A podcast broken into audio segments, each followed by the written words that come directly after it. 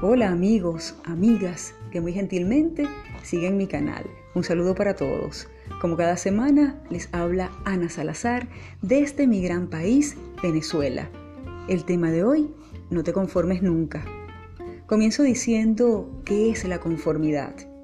Dentro de sus tantos conceptos, con base al tema, se refiere a aquella aceptación absoluta de cómo llevamos nuestra vida ya sea por comodidad, por no molestar a quienes nos rodean, por creernos con mucha edad para volver a empezar, en fin. Pero te has preguntado cómo podría cambiar tu vida si te atreves a salir de ese estado de conformidad. ¿Cómo te sentirías si decidieras elevar tu voz para exigir lo que realmente te mereces?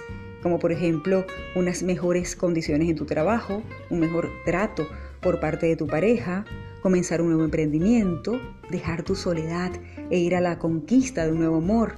En definitiva, salir de esa zona de confort que muchas veces nos hace tener una vida tan limitada.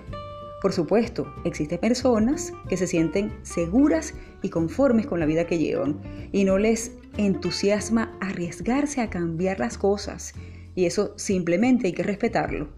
Sin embargo, desde mi punto de vista, tengan presente que somos seres únicos y especiales y que esta existencia nos brinda un sinfín de oportunidades.